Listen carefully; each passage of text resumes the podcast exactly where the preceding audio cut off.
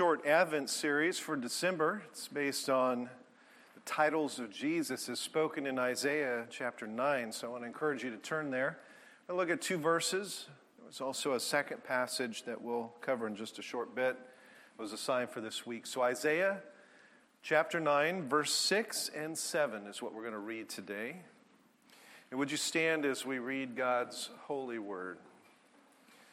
For to us a child is born. To us a son is given, and the government shall be upon his shoulder, and his name shall be called Wonderful Counselor, Mighty God, Everlasting Father, Prince of Peace. Of the increase of his government and of peace there will be no end on the throne of David and over his kingdom, to establish it and to uphold it with justice and with righteousness from this time forth and forevermore. The zeal of the Lord of hosts will do this. Let's pray. Father, thank you for this promise. This promise that was given long before the Messiah, long before Christ, and something that your people looked forward to. And then the light dawned.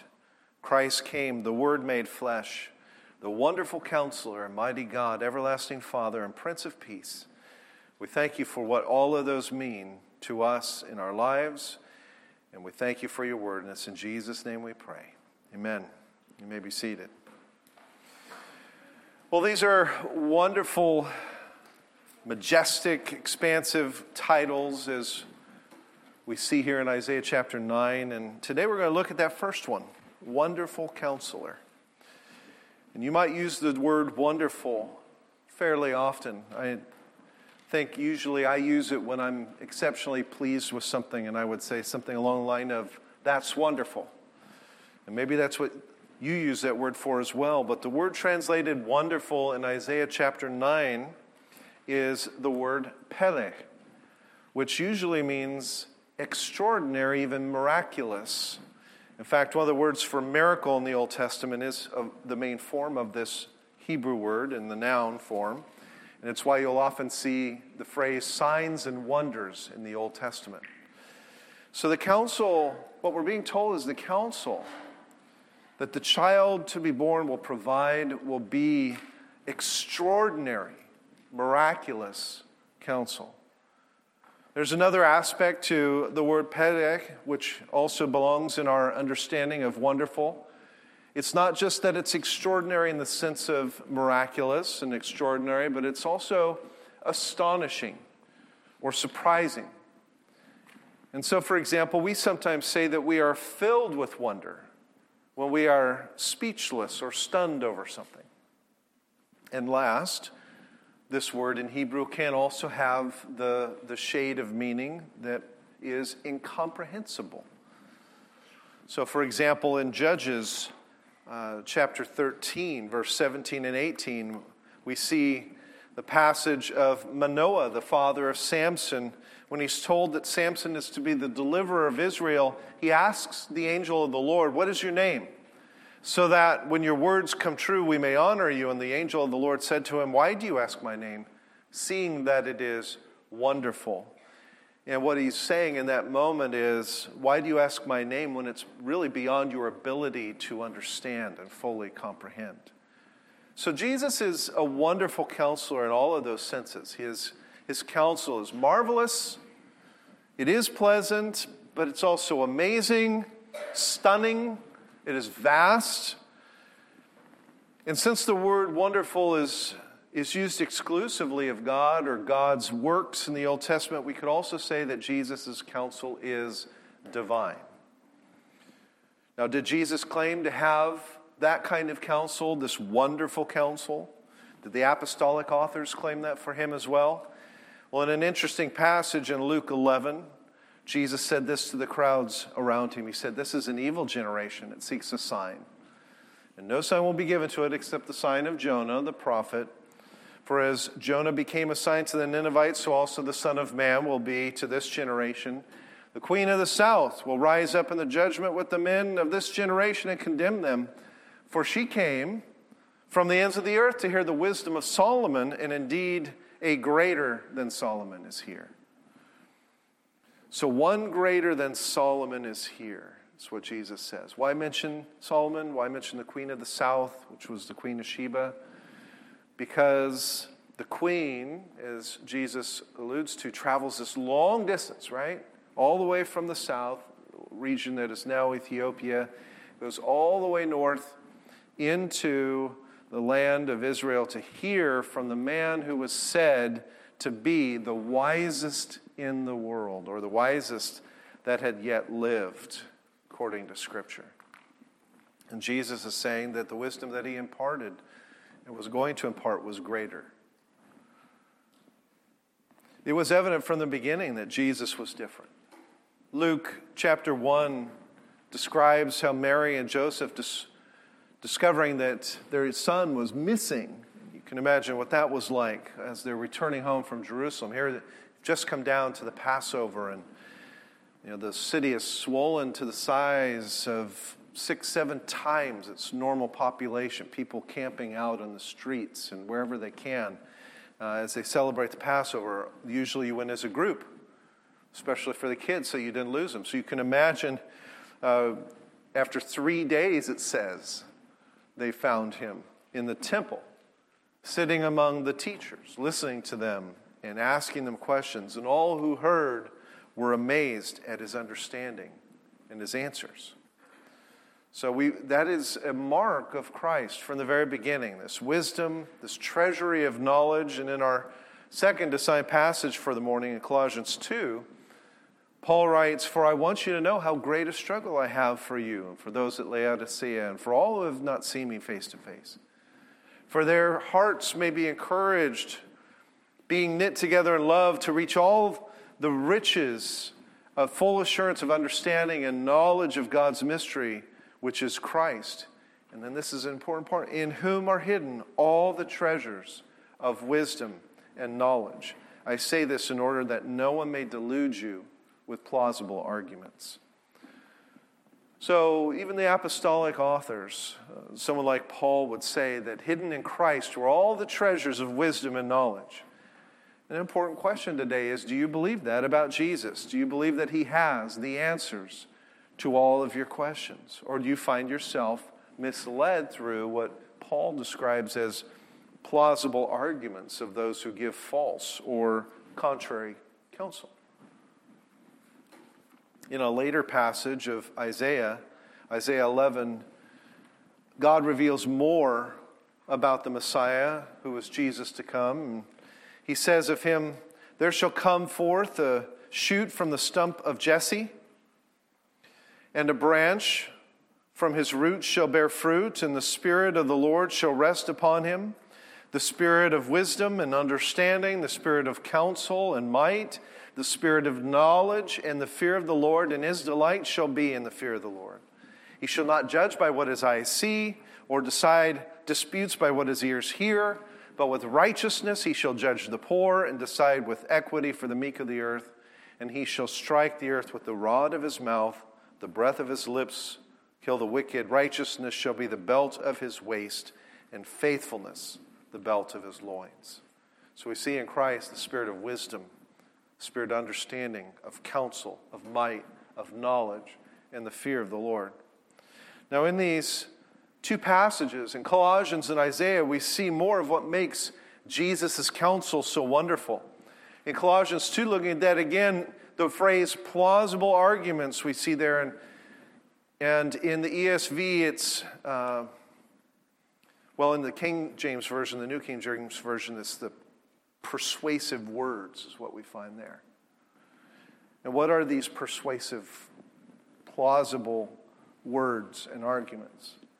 Well, in the remainder of that chapter, in, in chapter 2, Paul condemns traditions of men, he condemns worldly principles, he condemns the fact that the Judaizers are trying to introduce legalism back into the church. And Paul says that such a these things have an appearance, he says, indeed, an appearance of wisdom in self imposed religion, in false humility, in neglect of the body, but they are of no value against the indulgence of the flesh. Those were the plausible arguments that Paul is talking about that were counter to the counsel of Christ. And so we see that part of what makes Jesus' counsel so wonderful is that it is based upon the grace of God that leads actually to liberty and to abundant life rather than upon the worldly principles of man that can be so deceptively persuasive but actually lead to death. And then the Isaiah passage, as it speaks about Jesus, says that he shall not judge by appearance. How often do we judge by appearance? And kind of in our own minds fill in the blanks, right, for what people are thinking and what they're motivated by. And, and not only that, how often do we judge with a bias? How often does the world judge with a bias that favors the influential and the wealthy and the powerful? Well, Jesus' counsel was completely counterintuitive to that type of thinking. He would say, Blessed are those who mourn in, in Matthew 5 4. Rejoice and be glad in persecution, he says in Matthew 5 11. Love your enemies and do good to those who hate you. And because his truths are so counterintuitive, often contrary to man's unjust tendencies, because they go against the persuasive philosophies of men, how else will we know the mind of God except through him?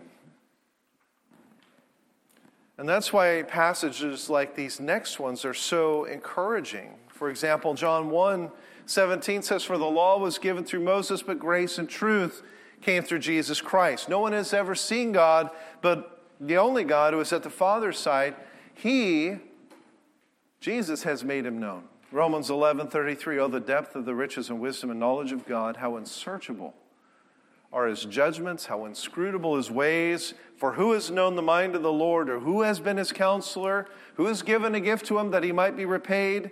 For from him and through him and to him are all things. To him be glory forever. That is a very good comment by Paul that God's judgments, his ways are unsearchable, they are inscrutable. But there is one, according to John and the other authors of the New Testament, who knows the mind of God, and that is Jesus. None can make true wisdom known except for him. As Paul says in 1 Corinthians 1, Christ is the power of God and the wisdom of God. And this same one who knows the mind of God also knows our minds and our hearts. A few weeks ago, we learned in Psalm 139 how God knows our innermost thoughts and our words before we even speak them. John 2:25 tells us that Jesus knew what was in the heart of the men and women that were there gathered around him. That's why he did not give more to them or reveal more to them. And he, we hear that and, and see that repeatedly throughout the Gospels, and how people are always amazed at what he knows and how he knows that they are thinking and wondering. The fact that he knows us so well is part of what makes his counsel so wonderful and it's what makes him a perfect counselor. Hebrews 2 17 reminds us, therefore, he had to be made like his brothers in every respect, so that he might become a merciful and faithful high priest in the service of God to make propitiation for the sins of the people. For because he himself has suffered what we are suffered when tempted, he is able to make those who are being help those who are being tempted themselves, right? And part of the good news in Isaiah's proclamation that to us a child is born is that in being born and being made like his brothers in every respect, including experiencing birth and growth and life and obedience and temptation and suffering, he is able to help us and be our counselor. The best counselors do several important things. One, they understand our true needs our true issues through careful listening and patient consideration and knowledge of the human heart. We've already seen how Jesus understands those things. Two, the best counselors don't just give us answers, they help us to understand these same things about ourselves. Jesus helps us to understand our own minds and hearts, and he does that by both giving us his spirit and by giving us his word. So, on the night that he was betrayed, Jesus told the disciples in the upper room, according to John 14, I will ask the Father, and he will give you another helper to be with you forever, even the Spirit of truth, whom the world cannot receive because it neither sees him nor knows him. You know him, for he dwells with you and will be in you. And these things I have spoken to you while I am still with you. But the Helper, the Holy Spirit, whom the Father will send in my name, will teach you all things and bring to your remembrance all that I have said to you. And so we have not only received the Spirit, but we have also been given God's Word, which, as 2 Timothy 3 says, is breathed out by God and is profitable for teaching, for reproof, for correction, for training in righteousness. Word teaches us to think clearly, to see things from God's perspective. It reproves our sin biased thinking and motives. It corrects us by teaching us right thoughts and motives. It trains us to recognize those things in ourselves, point us towards the next step in our sanctification. Those are all attributes of good counseling. And while we live in this world, our most powerful enemy is not of flesh and blood, but of spirit, according to Ephesians 6. And, and since most of our worst problems are actually spiritual, a victorious life is only possible when the Spirit of God is with us, working in us, instructing us by His Word. That's why we constantly must seek help from the wonderful counselor through his Spirit by his word. We cannot simply tune into the plausible arguments that men and women would offer us. Jesus himself clearly says in John 15, 5, You can do nothing apart from me. And I like what Sinclair Ferguson writes. He says, Thankfully, God, in His common grace, has embedded into the very structure of the world the resources that make possible the discovery of many remedies, including pharmaceutical antidotes for our physical ailments. He is the ultimate source of all true medical, surgical, and psychiatric help. But if our fundamental problem, Ferguson says, is that we are in deep spiritual darkness, the antidote must be spiritual light, not just pharmaceutical prescription.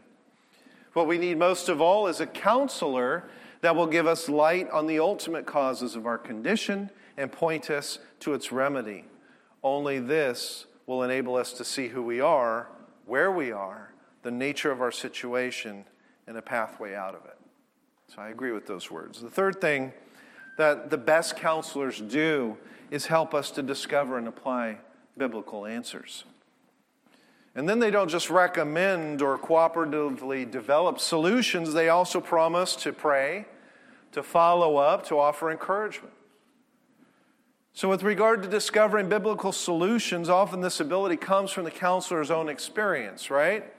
But Jesus, therefore, then is the perfect counselor in this way. We saw Hebrews says that Jesus was made like us in order that he might sympathize with us in our weaknesses. But let's not forget that he succeeded where we all fail, where every counselor, earthly counselor you might seek, has failed. Thus, he knows best how to approach every situation.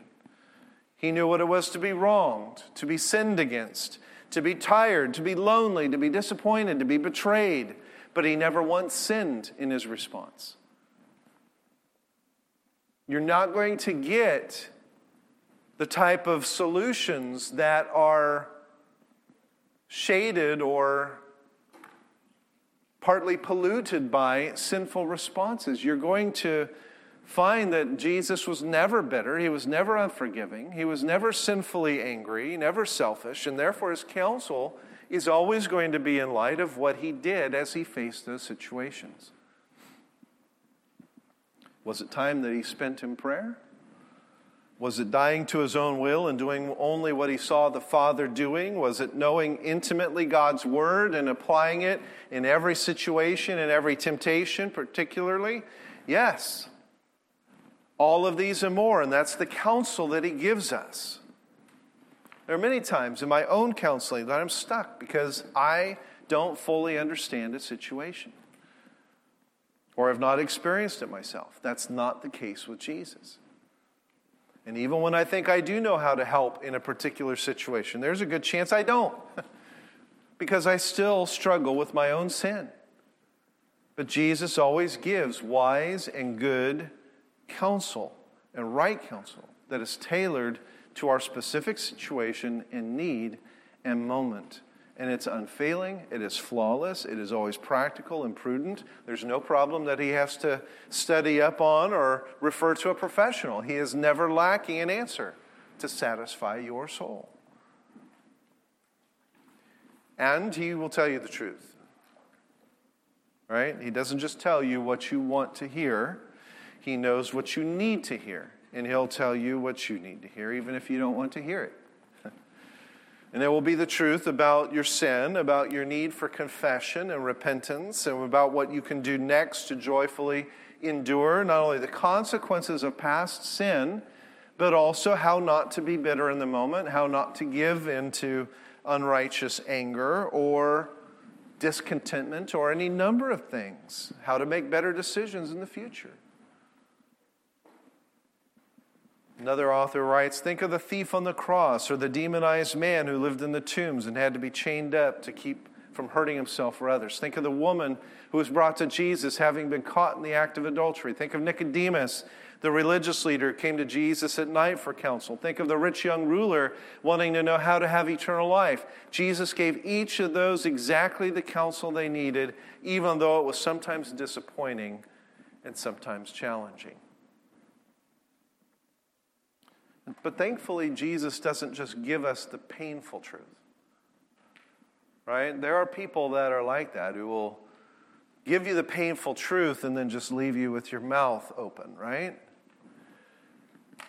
The best of counselors offer to come alongside of you, to encourage you, to advocate for you, to intercede for you. And that's what Jesus does. And there are several things to take away from that. First, Jesus is given this title, Wonderful Counselor, because it is one of the things that we most need. When Isaiah spoke those words, For to us a child is given, He's proclaiming the news of God's help and salvation. He's saying, this is going to meet our needs. This is, this is going to solve our problem. But if you think you already have everything solved, if you don't think that you have a need for counsel or find yourself being led astray and convinced by the persuasive words of men who, as David was saying earlier, say, No, you're perfectly fine. You don't need anything. Then you'll not go to the wonderful counselor. Proverbs 26 12 says, Do you see a man who is wise in his own eyes? There's more hope for him than for a fool. Or more hope for a fool, I would say, than for him. So, do you acknowledge your need for a wonderful counselor? Second, and this is related to the last point, where are you turning for counsel?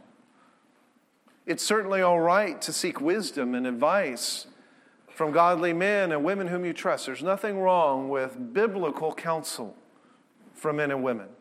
But throughout, you are to still be turning to the wonderful counselor by reading his word, spending time in prayer, asking him for direction.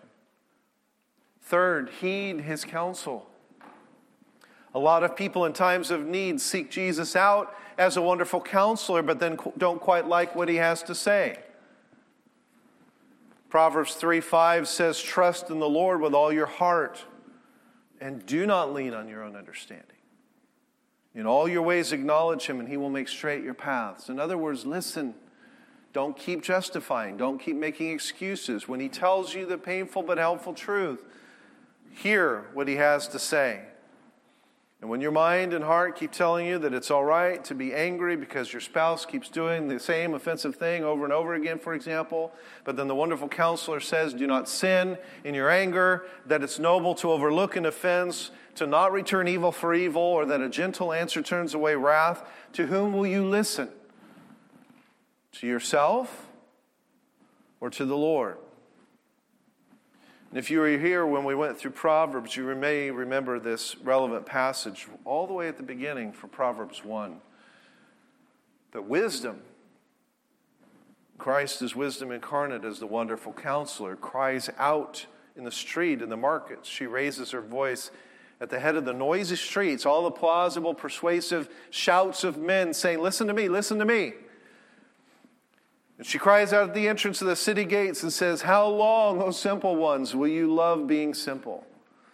How long will you scoffers delight in scoffing and fools hate knowledge? If you will turn at my reproof, behold, I will pour my spirit to you. I will make my words known to you. Because I have called and you refuse to listen, have stretched out my hand and no one has heeded, because you have ignored all my counsel and would have none of my reproof, I also will laugh at your calamity. I will mock when terror strikes you, when terror strikes you like a storm, and your calamity comes like a whirlwind, when distress and anguish come upon you. Then they will call upon me, but I will not answer. And they will seek me diligently, but not find me, because they hated knowledge and did not choose the fear of the Lord. They would have none of my counsel, despised all my reproof. Therefore, they shall eat of the fruit of their way and have their fill of their own devices. For the simple are killed by their turning away, and the complacency of fools destroys them. But whoever listens to me will dwell secure and will be at ease without dread of disaster. There's no, there's no real middle way, is there, in that?